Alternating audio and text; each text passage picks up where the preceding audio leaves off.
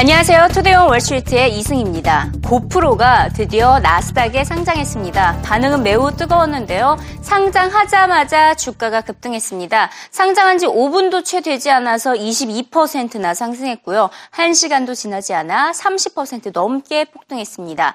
공모가 24달러에 상장한 고프로는 17,800주를 매각을 해서 약 4,400억 원을 조달했습니다. 고프로 창립자는 자신이 직접 서핑을 하다가 아이디어를 얻었다고 밝혔는데요. 고프로는 컨텐츠의 가능성을 열어주는 기업이라고 설명했습니다. Uh, at the age of 26, I had no inspiration for what to do next, and I had four years left on the clock. and I decided uh, to take what money I'd saved up from my previous job and go surfing and look for inspiration. And in preparation for that trip, I had this idea uh, for a wrist camera uh, that I could surf with to document uh, my friends and I on the trip. And the irony is that this trip was meant to inspire me for my next business, and I had my business idea before I even left. Uh, we think that we're a content enabling company. And Which means what? We make it easy for passionate people around the world to capture and share incredible life experiences in the form of compelling content. So the one to two minute edit that they can use to re- relive an experience, but also share that experience with other people around the world, whether it's on Facebook, YouTube, Twitter, etc. Before GoPro, it was really hard for people to ever capture any footage of themselves doing anything. And by simply enabling the world to turn the camera around on itself, we have uncorked this massive amount of shared human experience, this massive amount of incredible content our customers are uploading to YouTube alone over 6,000 videos a day, tagged, titled, described as GoPro. Which 지난 2004년 설립된 고프로는 최근 1년 동안 매출이 거의 두 배로 성장했습니다. 지난해 고프로의 실적을 보면요. 순이익만 88%나 증가했습니다. 6,100만 달러를 기록했고 매출은 87% 상승해서 무려 거의 10억 달러에 가까이 매출을 창출한 것을 알 수가 있습니다. 고프로는 단순한 카메라 생산업체가 아니다라는 평가가 많습니다. 사용자가 직접 고프로 영상을 올리는 미디어 기업이자 컨텐츠 생산업체로 성장을 했다는 평가인데요. 고프로의 실질적인 운영진, 다시 말해서 고프로의 제품의 사용자들입니다. 한마디로 사용자들이 키운 기업이라고 해도 과언이 아니겠습니다. 카메라 하나에 사람들의 열정과 진정성이 담겨 있다는 평가입니다. From, from the time we made our investment, there have been a lot of skeptics. We made our investment, the company just finished a year with 60 million, 65 million in revenue, and, you know, last year just under a billion and, and continue to grow rapidly. So obviously, you know, I'm not a skeptic. I, I have a pretty good answer for this, really, and, you know, what, what you see this isn't a commodity product. You see, I just watched the, the piece with Alex on. You see how much passion there is around this product, and you're showing videos now. It's just it's fantastic. You, you know, this is a, there is a lot of authenticity here. And that's really important. I mean, the, the people who run this company from Nick on down are users of the product. They're enthusiastic about it. They're always coming up with new ideas to make it better. You know, the products are, are much, much more sophisticated today than they were two or three years ago. So the idea that, that, that a company is going to sit there and say, gosh, GoPro's doing well, why don't we do something like GoPro? That just isn't really a recipe for success. And you've seen them. I mean, there's already been a number of, of entries and they're just having no, no progress. This is not only product, but it's community, it's, it's, you know, passion, it's authenticity, and it's very hard to replicate that. So we're very bullish about the future of this company. And 고프로는 화려하게 데뷔했지만 시장 전반적인 분위기는 다소 침울했습니다. 연준이 조기 금리 인상에 나설 수 있다는 우려감이 반영됐기 때문인데요. 제임스 불라드 세인트루이스 연은 총재가 연준이 내년 1분기에 금리를 인상할 것이라고 밝혔습니다. 인플레이션이 반등하고 있고 결국 내년에는 2%를 상회할 것이라며 이에 발맞춰서 금리를 인상할 것이라고 주장했습니다. 연준 위원들은 서로 엇갈린 주장을 내세우면서 시장에 혼란을 안겨주고 있는데요. 최근 분위기를 보면 일단 일단 매파의 주장에 힘이 실리고 있습니다. 제임스 블러드에 이어서 찰스 플러스 필라델피아 연은 총재는 이번 3분기에 기준금리를 올려야 한다고 주장했는데요. 이 경기 회복에 따른 물가 상승이 오기 전에 금리를 인상해야 한다는 주장입니다. 기준금리 인상 시기를 놓고 연준 내부적으로도 불협화음이 나타나고 있다는 평가입니다. No, no, but it's but it's still a conflict that's coming out of the Fed, right? Janet Yellen and the other voting members are saying one thing, and then you got Bullard gets out on a, on a different uh, interview on one of the other stations and says something completely different. In fact, talks about rates rising in the early part of 2015, which is very different than what investors are really, really expecting. And quite honestly, after kind of the mixed macro data we're getting, there are people even suggesting or hoping that rates won't even rise. Janet's made it very clear. Rates are going to stay low for a long time. And then all of a sudden, Bullard said, mm, not so much. 결국 문제는 인플레이션입니다. 이제 미국 경제에서 주목해야 할 새로운 변수로 인플레이션이 등장했는데요. 최근 CNBC에 출연하는 많은 전문가들이 시장의 최대 리스크로 인플레이션을 주목하기도 했습니다. 제임스 폴슨 웰스 캐피털 운용사 역시 인플레이션 상승 조짐이 주식시장의 발목을 잡는다고 지적했고요. 최근 블랙스완 지수가 급등했다는 소식을 전해드렸었죠. 그 주요 원인으로 인플레이션에 대한 불안감이 반영됐기 때문이다라는 분석이 쏟아지고 있습니다. 시장에서는 제넷 옐린 의장이 인플레이션 리스크를 충분히 인식하지 못하고 있다고 지적하고 있습니다. 인플레이션이 상승할 경우 경기 회복이 강화된다는 의미로 금리를 그 시기에 맞춰서 인상할 필요가 있습니다. 일단 지난달 개인 소비 지출 물가 지수는 연율 1.8% 오르면서 2012년 말 이후 최고 수준을 기록했고요. 지난달 소비자 물가 지수 역시 연율 기준으로 2.1%를 상승하면서 이미 연준의 목표치 2%를 넘어선 상태입니다. We're simply saying that the recent move higher is going to continue.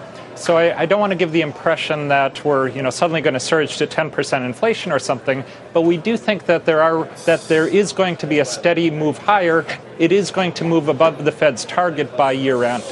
Priced into the markets right now is too benign. That the Fed is going to end up hiking rates around the middle of 2015 and that's not something the markets have priced in right now. And there's even a risk the Fed might have to go before that.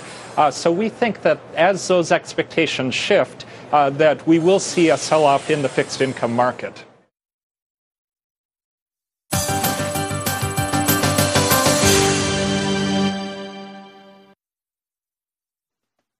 현재 이 시각 CNBC 헤드라인을 살펴보도록 하겠습니다. 나이키의 실적이 장 마감 이후에 발표가 됐는데요. 어, 실적과 매출 순이익 모두 시장의 예상치를 상회했습니다. 이에 따라서 주가가 급등하고 있다는 것이 첫 번째 헤드라인으로 전해지고 있고요.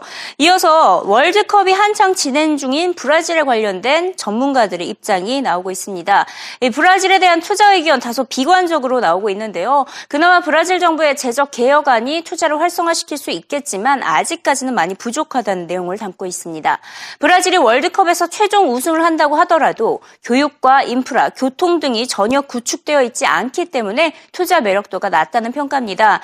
특히 최근 브라질이 기준금리를 인상을 했었죠. 그렇게 됨으로써 스스로 어, 최악의 상황으로 몰아넣었다라고 평가를 하고 있습니다. 스스로 월스케이 시나리오 그 자기 자신들 브라질 자, 국가 자체가 금리 인상으로 인해서 최악의 시나, 시나리오에 빠진 상태 결국에는 저성장의 고물가, 스태그플레이션에서 허우적거리고 있다. 아직까지는 브라질에 대한 투자 의견은 대부분 비관적이다라는 것을 CNBC가 전하고 있습니다.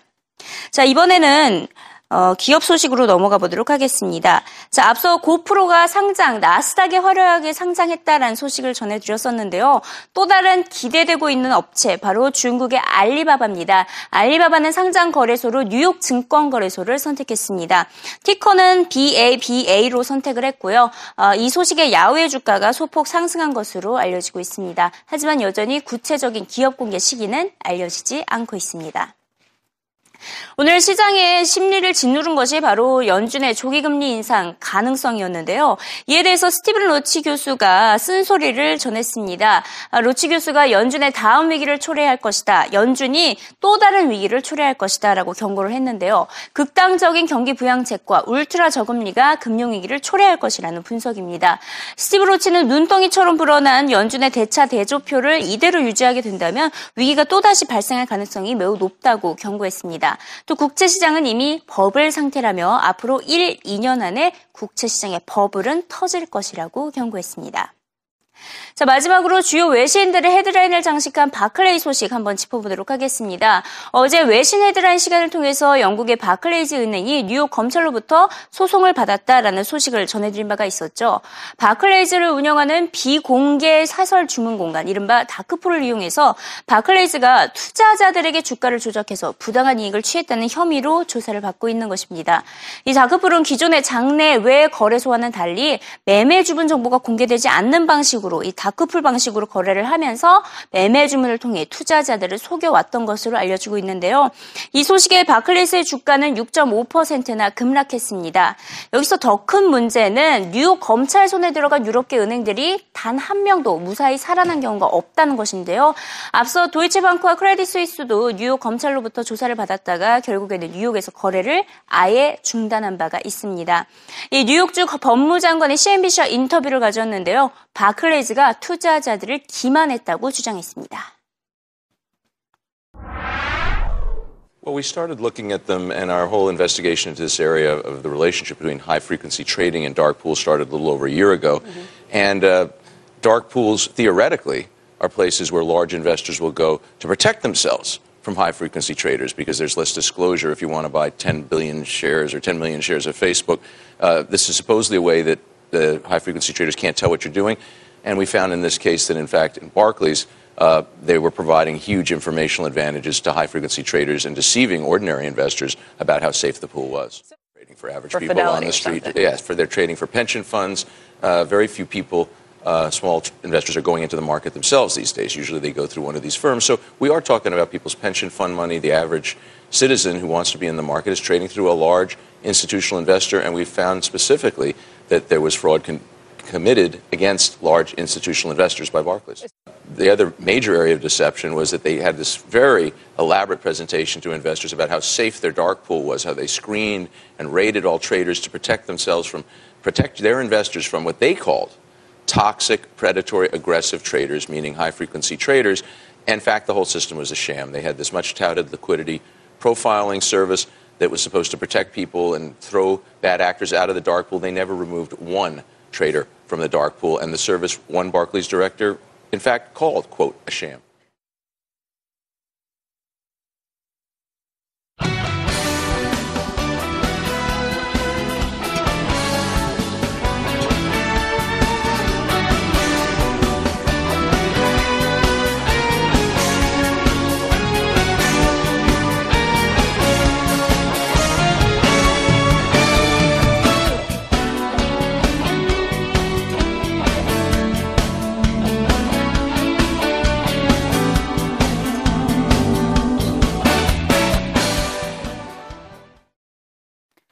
해외기업 뉴스입니다. 정보기술 관련 주가가 대부분 하락하는 가운데 디지털 카메라 제조업체인 고프로가 상장 첫날 35%까지 폭등하며 화려한 증시 대비를 했습니다. 오늘 나스닥에 상장한 고프로는 주당 33달러 선까지 급등했는데요. 지난 2004년 설립된 고프로는 2012년, 2013년 사이에 매출이 거의 두 배에 달하는 등 급격한 성장세를 보였습니다. 고성능의 카메라 생산은 물론이고 사용자들이 만들어낸 네트워크를 구성해 대중들에게 인기를 얻고 있는 다양한 컨텐츠를 판매 중입니다. 유튜브에서도 이미 가장 인기가 많은 컨텐츠를 보유해 주가는 더욱 급등할 것이라는 전망입니다. 미국 최대 알루미늄 업체 알코아가 영국의 항공기 부품 업체인 퍼치, 퍼스릭슨을 약 23억 달러에 인수합니다. 알코아는 항공기와 자동차 그리고 건설업계를 중심으로 알루미늄을 공급하고 있는데요. 퍼스릭스는 제트 엔진에 사용되는 부품을 생산하고 있으며 니켈과 티타늄 제품에 특화한 기업입니다. 이번 인수로 알코아는 항공 산업을 더욱더 강화시킬 수 있다는 전망입니다. 퍼스릭스 인수 소식 후 뉴욕 증권거래소 개장 전 거래에서 알코아의 주가는 4% 넘게 급등했습니다. 중국의 전자 상거래 기업인 알리바바가 5월 초 뉴욕 증권거래소 상장을 신청했다고 밝혔습니다. 알리바바는 중국을 대표하는 가장 큰 두 IT 기업 중 하나입니다. 2013년 4분기에는 알리바바 내 상거래 사이트를 이용해 거래된 물건이 약 85조 원으로 미국 이베이보다 4배에 달하는 만큼 굉장한 수익률을 보였는데요. 이런 추세를 볼 때 시가총액이 250조 원까지 될 것이라고 주장, 될 것이라는 주장까지 나오고 있습니다. 그래서 2012년 페이스북 이후 가장 비싼 시가에 상장 데뷔를 할 인터넷 기업이 될 것이라는 전망입니다. 미국의 야후는 알리바바의 약 24%의 주식을 소유하고 있어서 야후 또한 알리바바의 상장에 도움을 받을 것으로 예측됩니다. 에어백 결함 문제로 인한 자동차 업계의 대규모 리콜 사태가 잠잠해질 기미가 보이지 않습니다. 제너럴 모터스가 미국과 캐나다 등 북미 시장에서 2013-2014년형 쉐보레 크루즈의 판매를 중단한다고 공식 발표했습니다.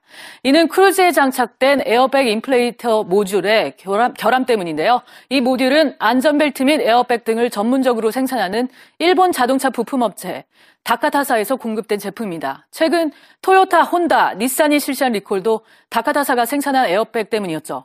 한국 GM이 판매하는 쉐보레 크루즈도 다카타사의 제품을 장착하고는 있지만 문제가 되는 에어백 결함과는 무관한 것으로 알려졌습니다. 이 다카타 에어백은 일본에서 두 차례에 걸쳐 폭발하는 사고가 발생해 운전자들에게 공포의 대상이 되고 있습니다.